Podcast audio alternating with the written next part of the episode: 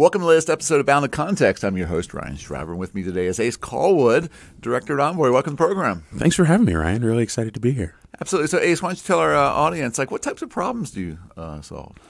Ooh, man. Um, at, at Envoy, we're a firm that focuses on negotiation and facilitation and helping humans optimize the way they make decisions and the decisions they make.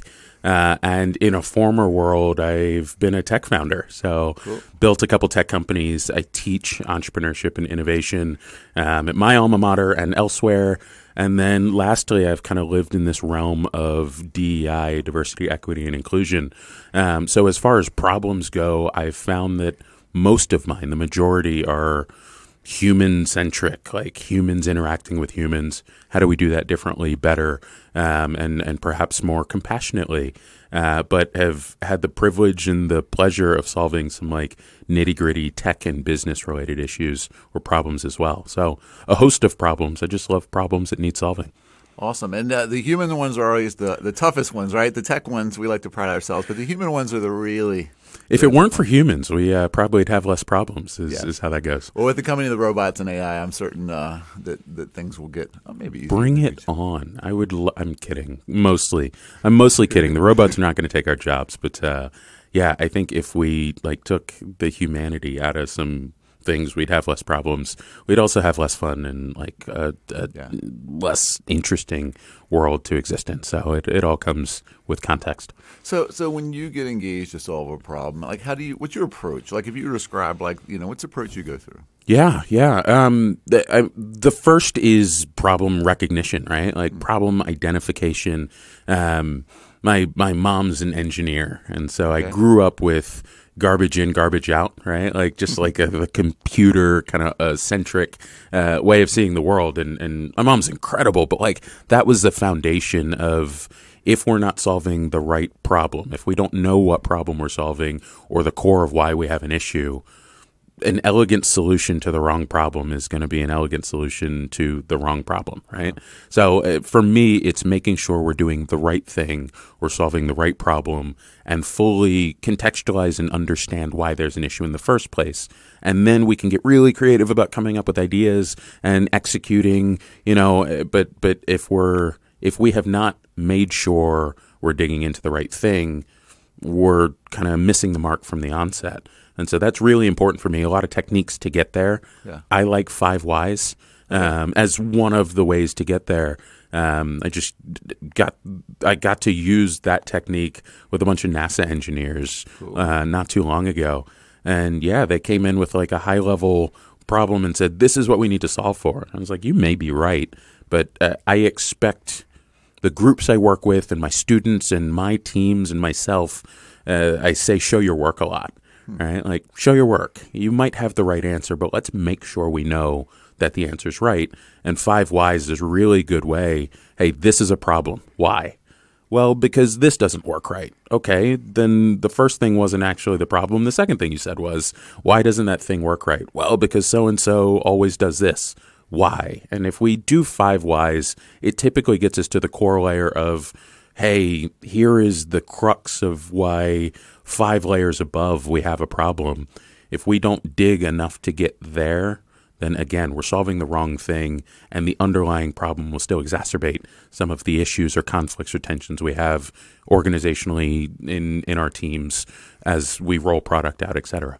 Well, if you're working with uh, engineers, I know you work with a broad set of people, but sure. engineers, how do you introduce the empathy part? Because that's the thing that came to me late as an engineer. I've been doing this for a long time, and it used to be when I started out, we drew um, people with stick figures on requirements, and then just went off in our little happy wonderland of the solution, right? But then it's it's taken me time to learn that you know who is affected by this problem and what's their life. So how do you introduce the empathy um, in your approach? Yeah, I, I, mean it's it's really nice from for me who comes from this soft kind of skill set, right? Like a soft human driven versus the hard there's a right answer and a wrong answer i've always excelled in gray areas um, not morally or ethically but just like mm-hmm. there's not a hard right answer we could kind of make a case for either yeah. um, that has always been my sweet spot and so i think my natural inclination is to you know, uh, talk about feeling and, you know, how humans operate and like give some compassion to the engineers or the technical folks I talk to. And what I've found is making the case that the variable is the human, right? Mm-hmm. Like, and we have to design around that variable and we don't know what they're going to do. And all we can do is mitigate risk and kind of soften some of the edges of what humans do, boneheaded or otherwise, or emotional, etc. I mean, that's just the reality of building product. We build product, we build things, we solve problems for humans, as we started out talking about. If we're not factoring them in, we are missing a core part of the equation that we are trying to solve for. And if you kind of take some of that element of empathy and that humans are humans, but put it in a context which our audience, the technical engineer, might understand. And not all engineers are just yeah. linear Spock types, right? Um, but by and large, as we think about how we approach solving problems, I think for all of this, meet people where they are and use the language they use is something I talk about often. That's a big piece. And so I know that most engineers orient to, well, this is the right answer. And why would we think otherwise? It's okay, this is the right answer, but a human who's being boneheaded is going to do something different. We also have to design for that. Yeah. So, how have you seen a difference in? So, you engage with executives. I know we were talking earlier, you work with executive leaders, you work yep. with engineers. Is there any group, do you engage them any differently, or do you kind of engage the same way in, in the same approach, maybe adapt it slightly different? Um, yeah, yeah, we we tweak, right? Mm-hmm. Like you know, for me, back to that human piece. Like I'm just engaging with a human, um, as an engineer, as an executive, as the CEO of insert Fortune 500, or you know, the fresh out of college, or in my context, teaching. Like college students who aren't even fresh out and are just trying to solve problems. Back to that meeting people where they are. You know, in some audiences, I assume a level of understanding about an issue right? Mm. Um, like we've got high level of context around why there's a problem, and we need to get really creative about how we ideate, generate ideas, and solve for it.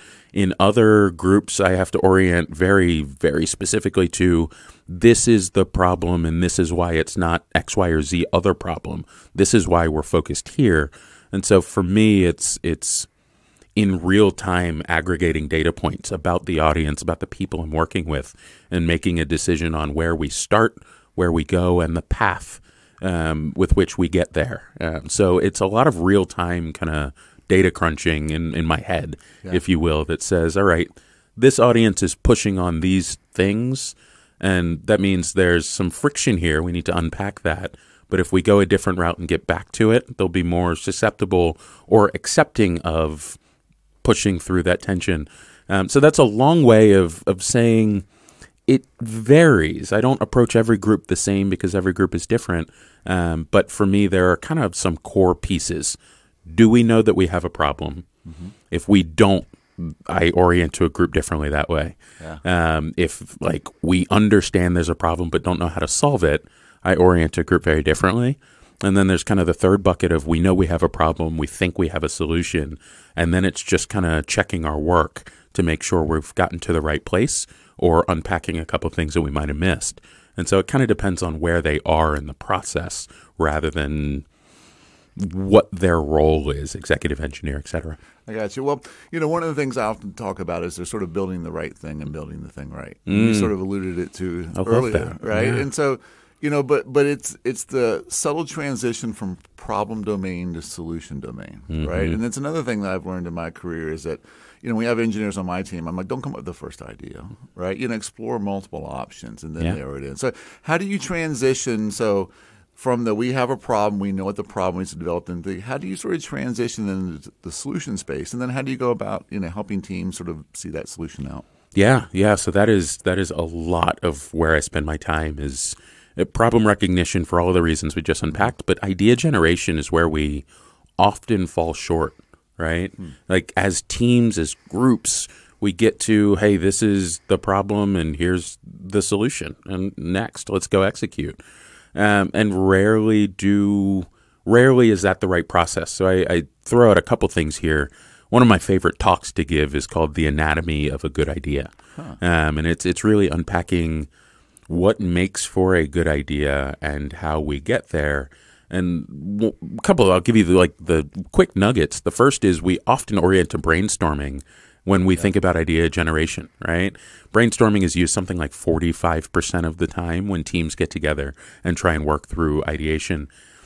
It's not a great technique. Huh. It's not the worst technique. Yeah. There are 300 ideation techniques out there 43, 45% of the time we use brainstorming. Yeah. We are missing opportunities to use other techniques to get there. And often brainstorming rewards the loudest in the room or the most senior in the room. Yeah. Right. So if your boss is in the room and you're brainstorming, the only thing you're trying to do is not throw out the stupid idea and lose your job. right. If you're the loudest in the room, like I typically am, and Ryan, knowing you, you yeah. probably are as well. You know, we often just bogart or take space if we're not being really empathetic back to those yeah. humans right and so what i've found virtual the virtual environment's really interesting as a facilitator what i've found is we've kind of democratized how people share ideas because we're virtual mm-hmm. so it's easy for me to say hey you know so and so hasn't said anything all session and i can see that like they haven't contributed because I get this gallery view of everybody on Zoom, yeah. and I can s- shoot them a message and say, "Hey, you got any thoughts? Do you want to add in? Hey, I'm going to make some space for you to throw something in the mix." When we're typically in a room or dealing with egos and personalities, it's really hard for the folks who are introverted or soft spoken or don't feel like they can contribute to have voice in a conversation. Brainstorming does not is not particularly conducive to getting all of the voices heard yeah. in a session. So that's one of the first things I talk about. Brain writing as an alternative is great. Um, you know, brain writing, simply the idea of everybody in the group having a piece of paper and we've oriented to the problem and we jot down three, five, however many in an allotted time ideas we have, and then we pass the paper to the left. And the person reads through them, take like the first 20, 30 seconds to read through the ideas, and then add to them. And so we see that we might be sparked by an idea that was on the paper, and we can do that as many times as we want. I like to do until I get my paper back. Okay. And then we break down and we we look at call it the hundred ideas that we have rather than the one that we thought was good out of the gate in a brainstorming session. And so eh, brain writing allows everybody to have a voice and all of us to build on top of the ideas we got from our colleagues or our peers, our boss included, right? That can happen virtually, anonymously, a scribe or a note taker gets all of the docs in via email, aggregates everything. And then when we get to the session where we want the team to be involved, we work through the ideas that we got rather than competing for space to share them.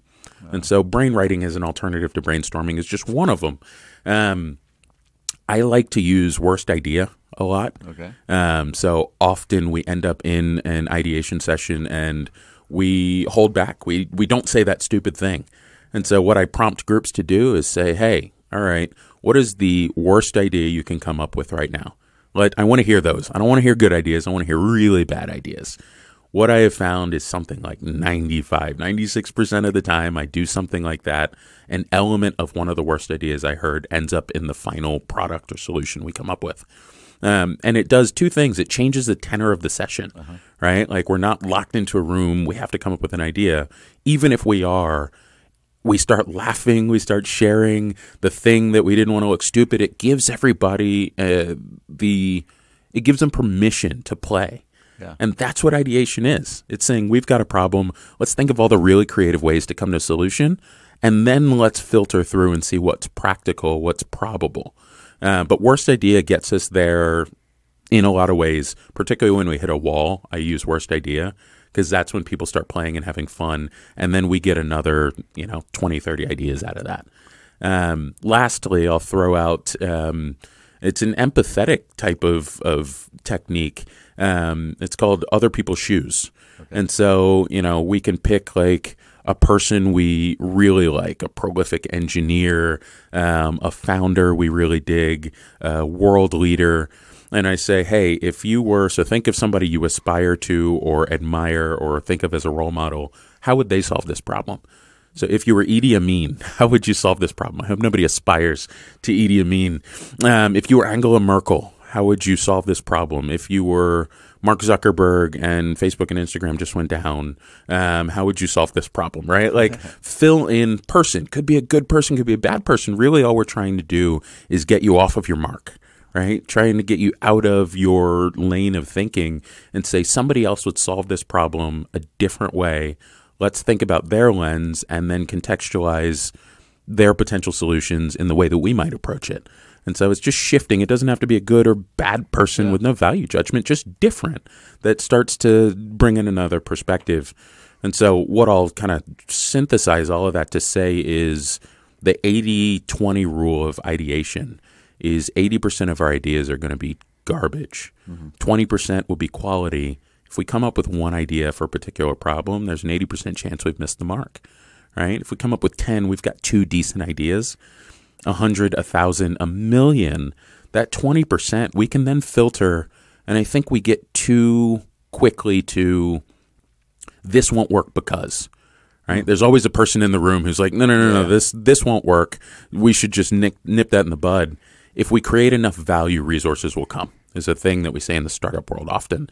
Um, so if we come up with a bunch of really interesting ideas, that budget or that timeline or the personnel we have allotted for the project, all of those parameters might be hard parameters. Often they're not. And so if we've just played and come up with ideas and then we filter back through parameters, we might find that the parameters have changed or that the idea is interesting enough to go get more budget or more resources. And we miss that opportunity if we kill the idea too early or we don't come up with enough to filter through.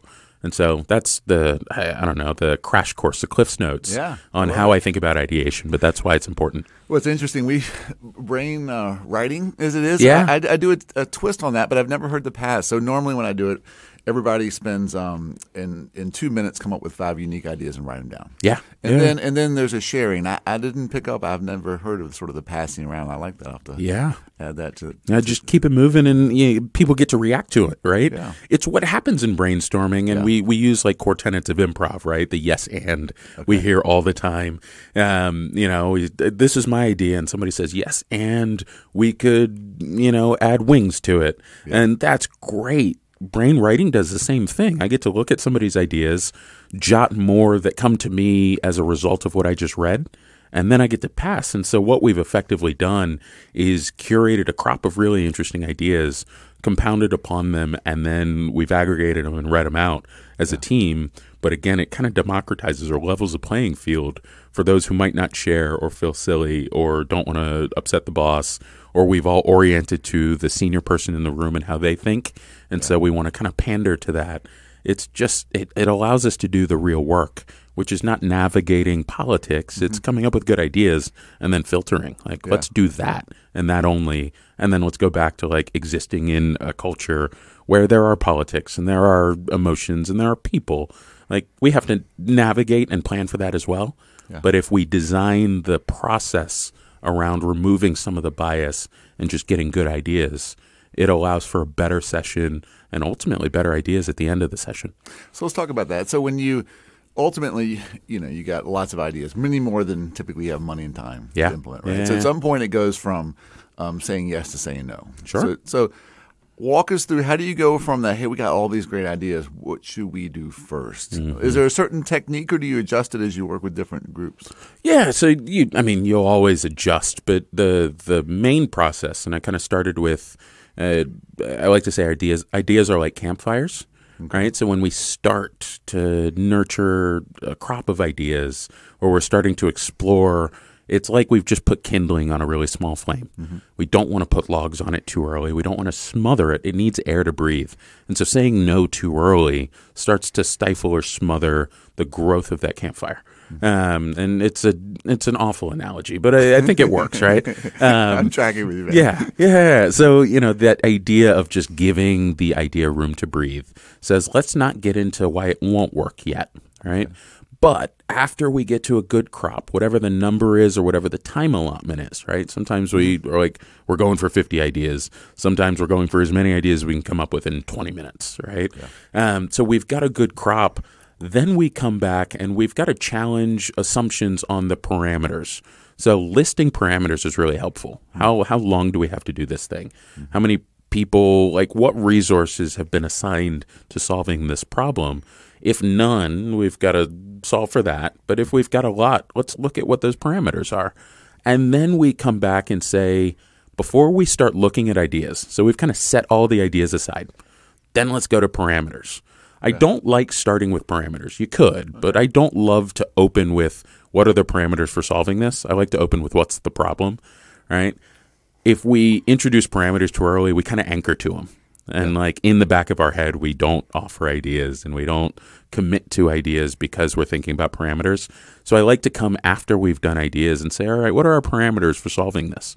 Hmm. Who told us? Like, who set the parameters? What biases do they have? What motivations do they have?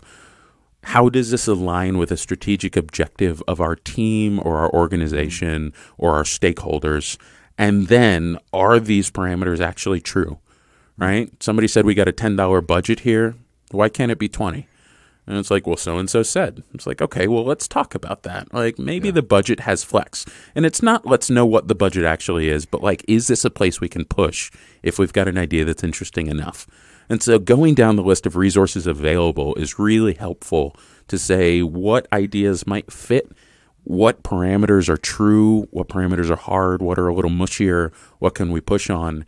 Once we've got a good understanding, it's kind of like problem recognition, mm-hmm. parameter kind of um, solidification, uh, a term I think I'm making up. But like, can we go back and make sure we feel good about the parameters? And after that, after that, let's go through our crop of ideas and see which ones link or track to fitting in the parameters that we think are hard and fast and can't be changed. And then let's do a second list of ideas that, if one or two parameters change, would be really interesting. And so when we go back to the powers that be or stakeholders, we can say, look, we've got three really good ideas we like. I like to kind of be at less than five, more than one okay. for ideas that might fit. And then we go back to our stakeholders and say, we can do this, but we can do this if. And then we've got the like, hey, these would be really cool if we could find a little bit more budget, or if we could add one person to the team, or if you'd give us an extra month to go execute. So often we stay in that box of, well, so and so said, often arbitrarily so. Yeah. Having run a shop of just like, it's not so much make up parameters, but it's like you've got to give somebody boundaries yeah, yeah. to exist in. And so if I if somebody came back to me as a team and said, "Hey, we need another 3 weeks to get this thing done." That's a no-brainer. But if they've only operated from you have 2 weeks to execute, that's a different thing. And if they come back to me and say we need 3 weeks, I'm like, "No, it has to be done in 2 weeks because of this deadline." That's a hard parameter. But I think we don't consider if we can push on parameters enough. And so that's a part of the process for me. Can we come up with ideas, curate them, to hard parameters to maybe would be interesting if we could shift and then go back to stakeholders and see if we can get buy-in around a couple ideas. It's interesting. So your parameters is my, my constraints. I'm doing yeah. the, the, the, yeah. the yeah, change here. But you're right. I mean, you know, a lot of times there are constraints, time, money, et cetera. And, sure. you, and you need to figure out which of those are can be pushed back on. But ultimately, as a, designer, you need constraints, right? You, sure. you have to have constraints to push it. Otherwise, it's it's infinite and the solution space yeah. um, is infinite. And the other thing you picked up on was sort of the strategic objectives. And you know, in my world, you know, it's outcomes is a, is a term. It's it's it's been around for a while. It's a lot more popular these days, and that's something I've learned early on is in the ideation. When do you introduce um, this is the outcomes we're trying to achieve? And there's two schools yeah. of thoughts. You know, one is afterwards. So you brainstorm all these things, and then you use it to filter. Mm-hmm. Like which of these Another school of thought is no upfront, you know. And when I say outcomes, it's things like you know improve um, this or increase that or reduce that. So you sort of should define the outcomes often for the people, the customer outcomes, and for the business, and then use those as a way to constrain um, your ideation. And then yep. in my community, people go back and forth. There's, sure. you, you don't. Yeah. There's not a right or wrong, but but normally what you want to do at some point is you want to run those ideas by what are we trying to achieve, and are they going to get closer? Does this align? Yeah, right. to, to that, right. and then at what effort and cost? Right. You know, because you know not all ideas are, are equal in terms of the effort and cost, and uh, the other thing I've been I've been thinking about a lot and working on is how do you test out these ideas? So before you go invest two months, right, and go heads yep. down, what can we do to learn cheaply mm-hmm. that gives us feedback like yeah th- this is i can prototype something i can do that versus hey we're going to take two months and, and go work on it and we'll come back in two months and hopefully succeed so h- how do you once you have these ideas, do you introduce ways or to like test and like how do you sort of try out some of these things maybe before you kind of go all in or tell your customers kind of go all in?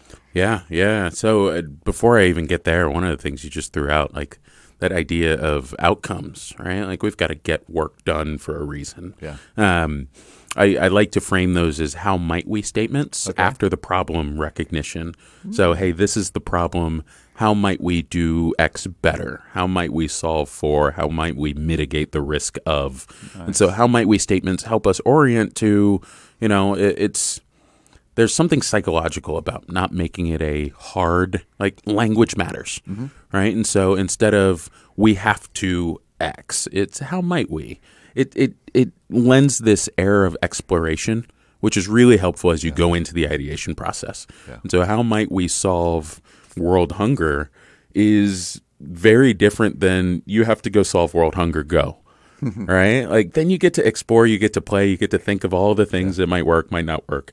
But it gives back to that permission. I think a lot of this process, problem solving, idea generation, execution, is giving people permission to explore, to play, to do the things they do well and draw from all of their experiences, not just professional, mm-hmm. to get to the most interesting, elegant, and effective solution.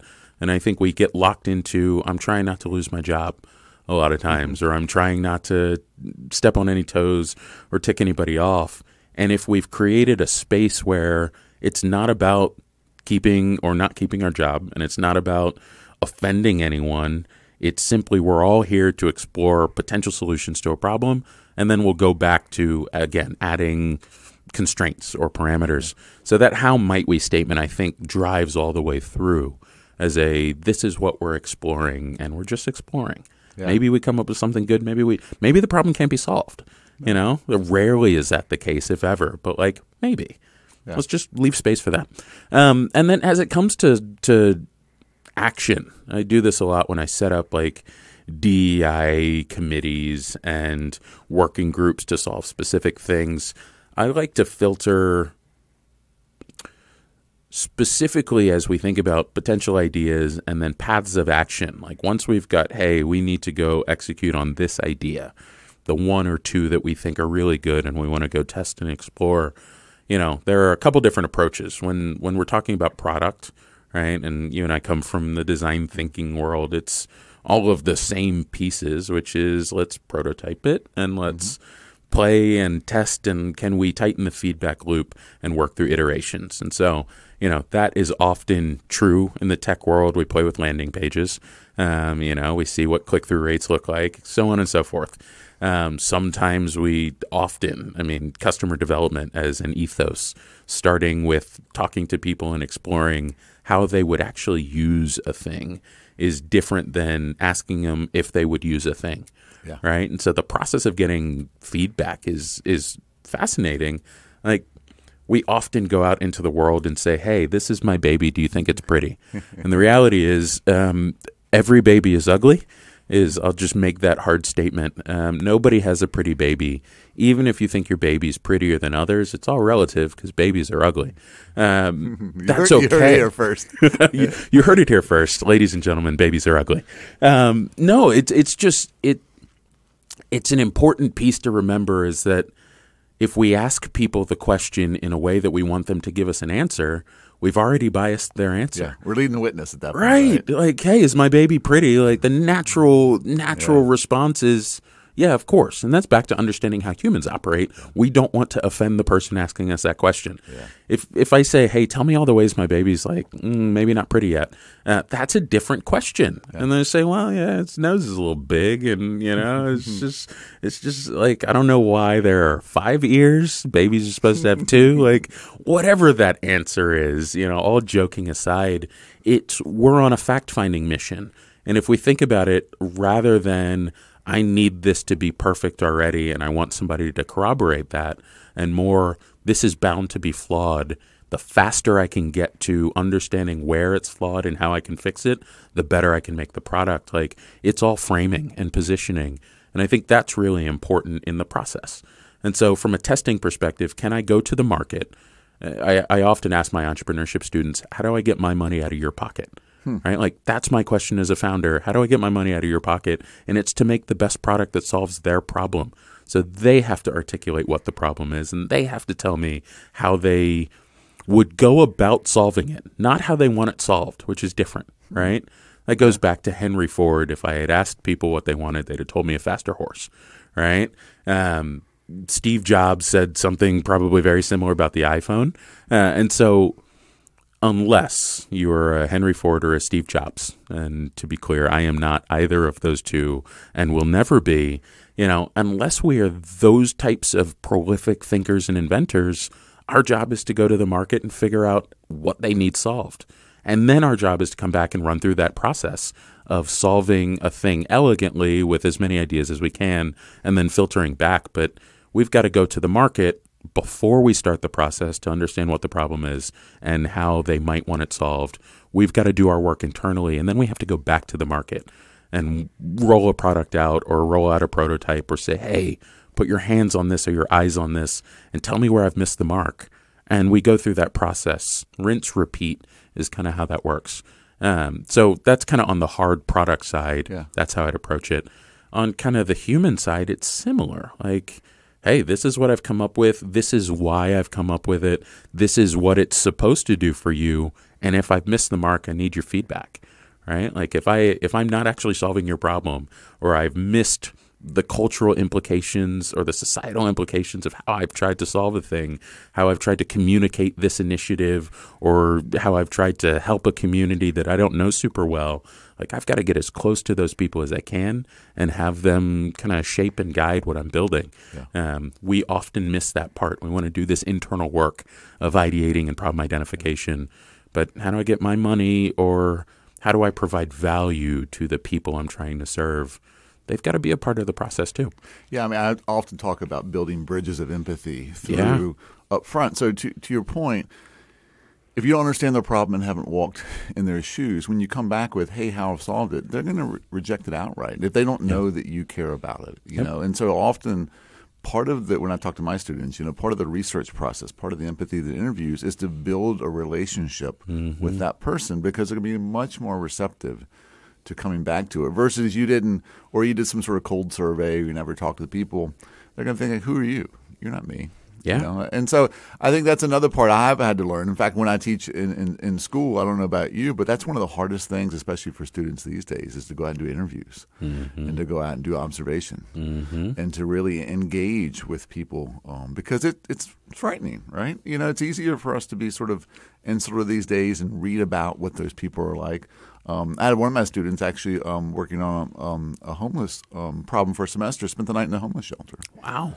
It was awesome. Wow. She just had great insight. And, yeah. and to come back to class and said, this is what it was like. And, and I have uh, empathy for that. And so I think that's another part I've learned over time. I came from more of an engineering background, but mm-hmm. it's really critical, I, I, think, to, to build those sort of bridges of insight. Yeah, I'll, uh, I'll bastardize the quote, but I, I, believe it was Steve Blank. I'll probably bastardize the attribution as well.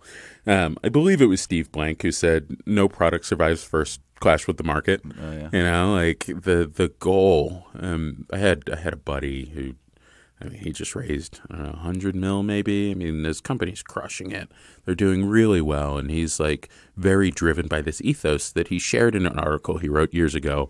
And we talked through what he said is the the goal is to not waste your life. Hmm. Right? Like the goal is to solve real problems, but it's really to not waste your life. There's an opportunity cost to choosing a problem and coming up with an idea and going to execute on it. The best thing we can do for ourselves is the early legwork to make sure we're solving the right thing for the right hmm. people hmm. in a way they need it solved. Right? Like problem solving is really important. We do it day in and day out, personally, professionally, communally, uh, etc we've got to make sure we are exerting effort and expending energy in the right place, in the right way for the right people. If that drives us, everything yeah. else kind of falls into place. We can talk about tools and techniques, but like that approach to problem solving, if I spend my time doing this, can I do it well for the people who need it? And if not, let me go find something that I can do and let somebody else solve this problem for mm-hmm. these people. Um, we've got to make sure we can actually truly solve the thing for the people who need it. Otherwise, we're wasting time. And that's something I think in my industry. I, I mean, grew up software tech. Agile's helped, but Agile largely ignored what we call the discovery, mm-hmm. the whole figuring out. Right? It's I got a list, prioritize, go, go, go, go, go, and that's not to characterize all, but that's generally been. And when I talk about sort of building the right thing and building the thing right, I'll ask the company, how, what percentage of your time do you spend on each? And inevitably, it's 90, 95% on solving it right. Yeah. Maybe 5%. Maybe. That was the 30 minute kickoff we did and then we just got right into problem solving. And I think that's one of the things that's hard to explain to organizations is slow down to sort of speed up. Like slow down to figure out are you really working on the right thing? Because often there's a due date, somebody's promised this, and the team gets mm-hmm. in. It's like, oh my god, we just got to crank it out, and yeah. and seeing it again and again. We're slowly as industry learning, but me personally and, and the teams that we work with, it's like let's really nail what we're solving, and let's spend a little time coming to alignment. In fact, one of the techniques we use in ours is we do a, a problem statement, like mm-hmm. write a mm-hmm. problem statement. Yeah, sounds simple. Right? Can I truly articulate yeah. the problem? Just re- they learn it's really hard. It is. And my point is, okay, you spent 15 minutes, right? Um, maybe you didn't even come to alignment. If you mm-hmm. can't get alignment here, you got no business going any further. Yeah, you can't agree upon the problem. Like, how are we going to solve? Yeah, because my idea and your idea, we're all just throwing ideas out there, but we're not. Yeah. We have nothing to throw back against. We yeah, we don't know what we're solving for. Yeah, that's. I mean, there are a bunch of cliches. The the measure twice, cut once. Mm-hmm. I mean, like let's make sure we're doing the thing right. Um, you know, from my days working with the army, we we said slow is smooth and smooth is fast, hmm. right? Which means if we get the muscle memory and the mechanics, and we make sure we're doing the right thing right, we can do that slowly. Make sure we settled in, and then we can go execute at pace.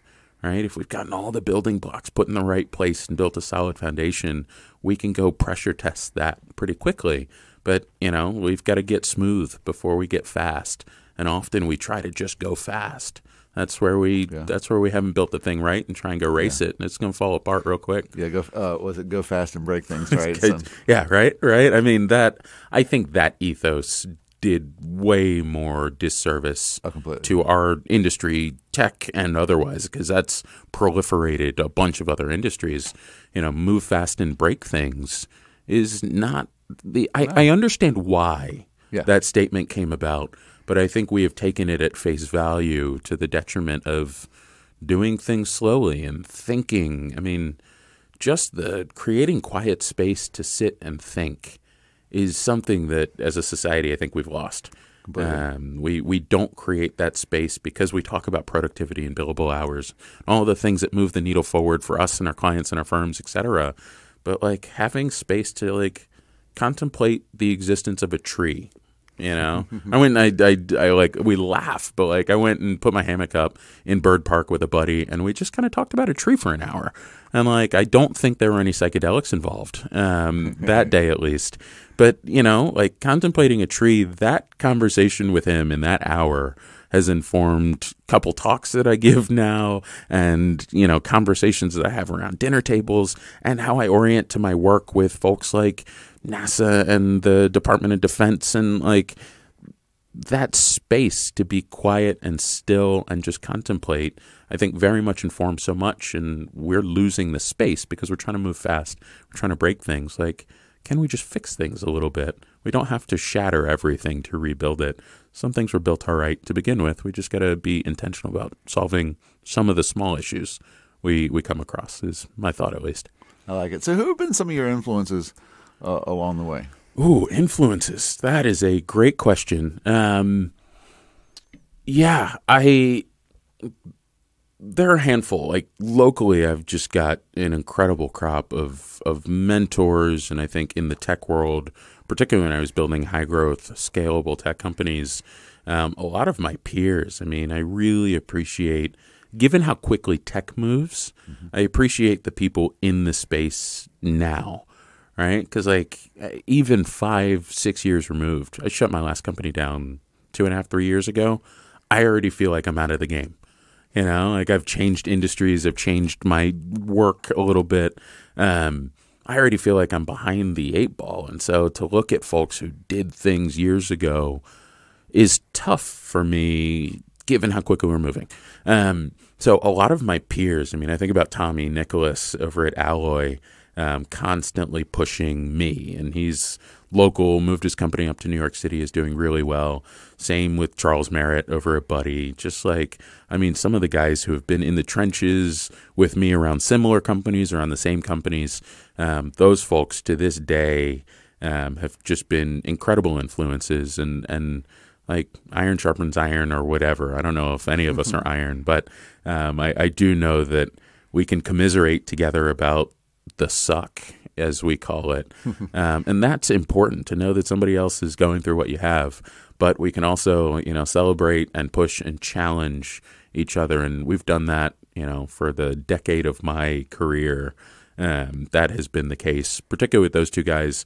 Of course, my longtime co founder, Justin, um, has just been a force in making me think a little differently about what I think I'm right about and where I think I'm wrong and how we orient to problems and how we solve them together as teams. Um, so those are kind of the like the core down home group. We've been building things together for a long time. Um, beyond that, as I as I think about some of the the founders or operators, um, Matt Wallaert is uh, is is one. He's at Clover Health now. He's a behavioral scientist, um, but he was a mentor of mine at TechStars, and you know, to this day, one of the folks I give a ring when I'm just stumped, um, when I'm when I'm struggling. You know, Matt is always a call away. Jeremy Schur um, was at Grasshopper Bank for a while.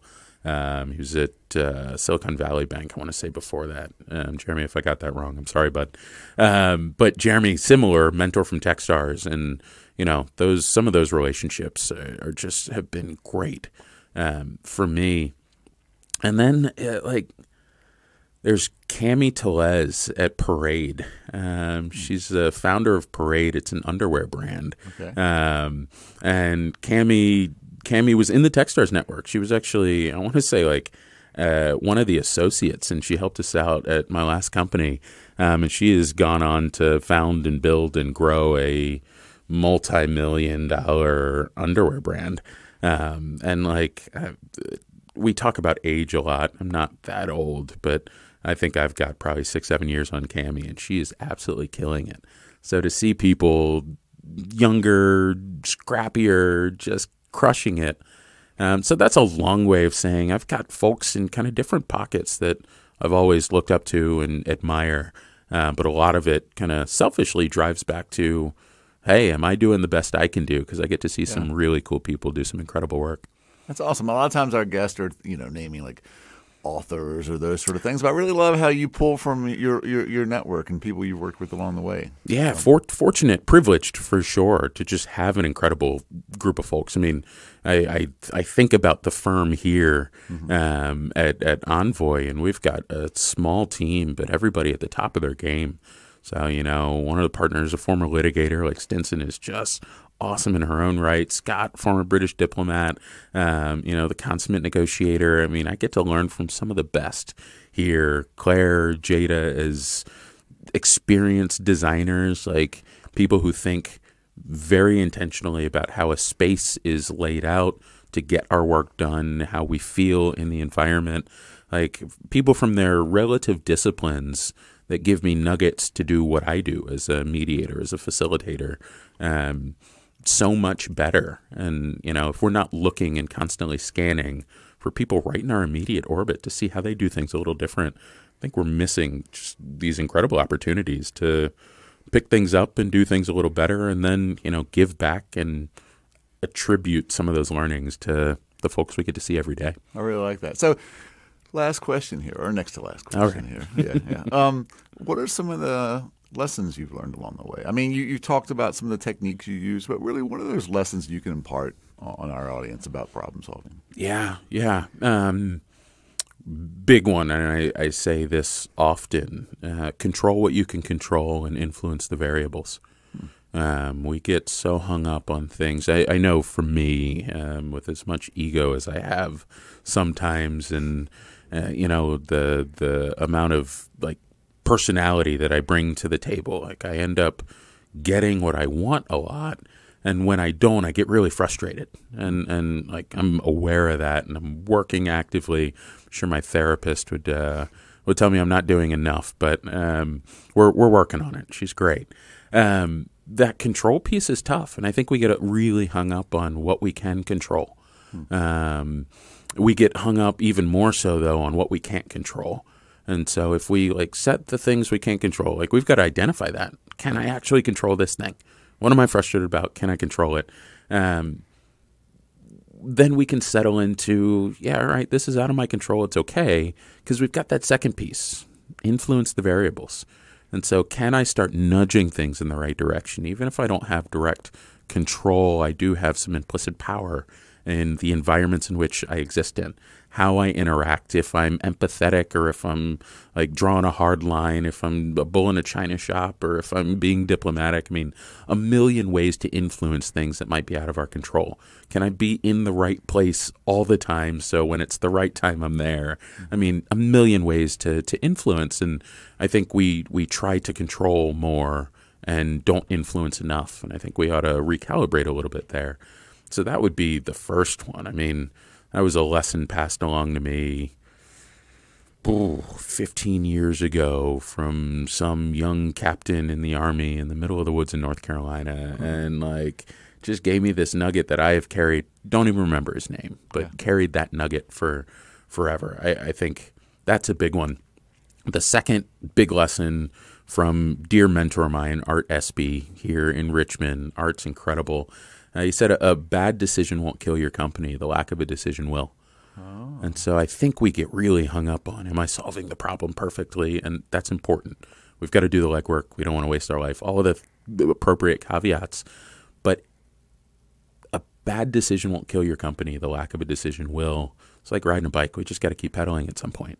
And we may not know that we're doing the right thing. We've got to do something. Um, what he didn't say, and what I've kind of added to contextualize, is if we have good people and had good data going into that decision. Okay. So we may not get the thing right, but if we've collected data appropriately, be it the discovery process or asking questions or empathizing, like if we've collected decent data and we've got a good team of people who are willing and able to go through the process, right? And we make a decision and it's the wrong decision because that happens sometimes, often even. If it's the wrong decision, if we got good people around and had decent data, what I posit is that the right decision is probably not far away. Um, but what I know is that if we've got a really good team, we can unscrew up a thing, if if you will, we can rectify a problem and get to a better answer with the new information that we've just collected on why a thing went wrong, why it didn't work, why it didn't hit the mark the way we needed it to. We can recalibrate pretty quickly with good people around and an understanding of what data we had, why the decision didn't work, and then new data, that tightening of feedback loop. Um, so that's an those two things like let go of what we can't control, focus on influencing some variables, and then understand that even if we miss the mark and make a bad decision, that's not the end all if we've got good people around and can like look at our notes and then recalibrate and keep moving. Um, I, those two big things, I'd say, are like lessons that dictate how I operate in the world these days. Those are awesome. And I think the last one, it reminded me kind of the bias towards action, right? You yeah. know, it's sort of like take some action. Absolutely. Learn something yeah. right? And, and get it with data and, and come back versus just, you know, pontificating about lots of uh, things. As as founders, as decision makers, our job is to aggregate data points and make an informed decision. Mm-hmm. We are never going to have perfect information, perfect data going into a decision. Never.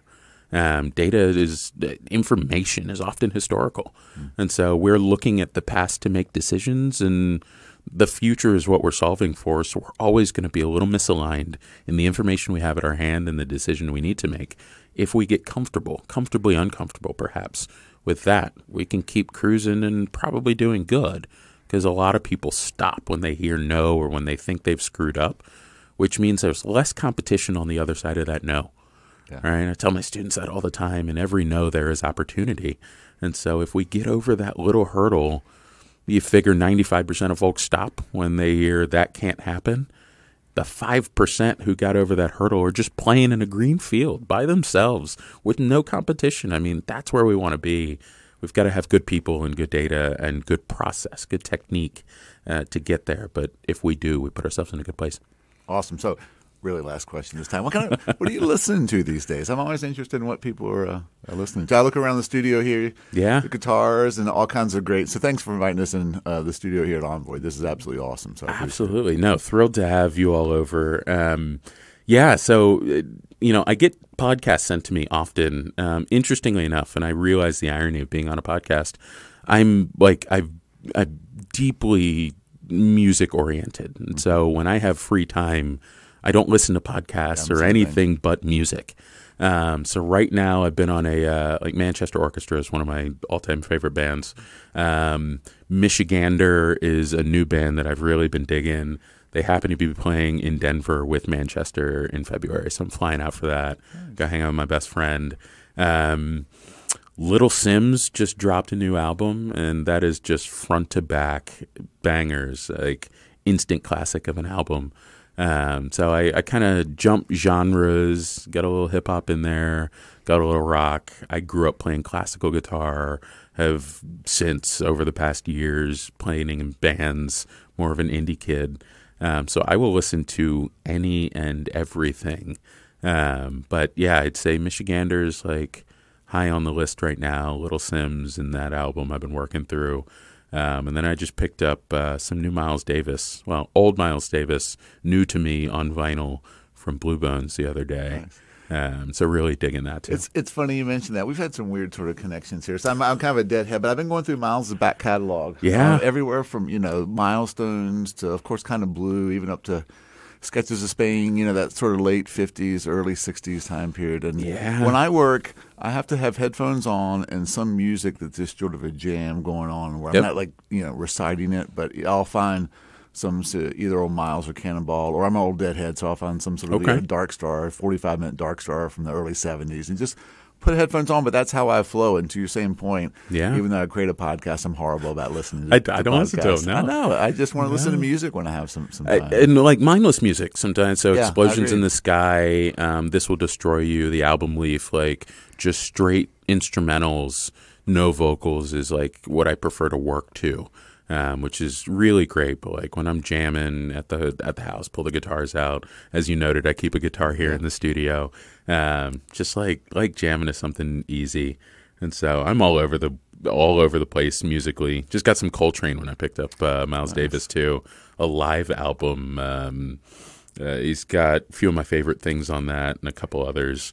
And so, yeah, I'll kind of listen to anything if it's got a good groove and a good melody. That's awesome. So we'll drop some of the links in uh, the program. So, Love Ace, it. man, it's been awesome hanging out and having a conversation. I appreciate you coming on the program. I appreciate you coming over to the studio, but yeah. mostly appreciate you having me. This is uh, always fun hanging out. Awesome. All right, take care, everybody. All right.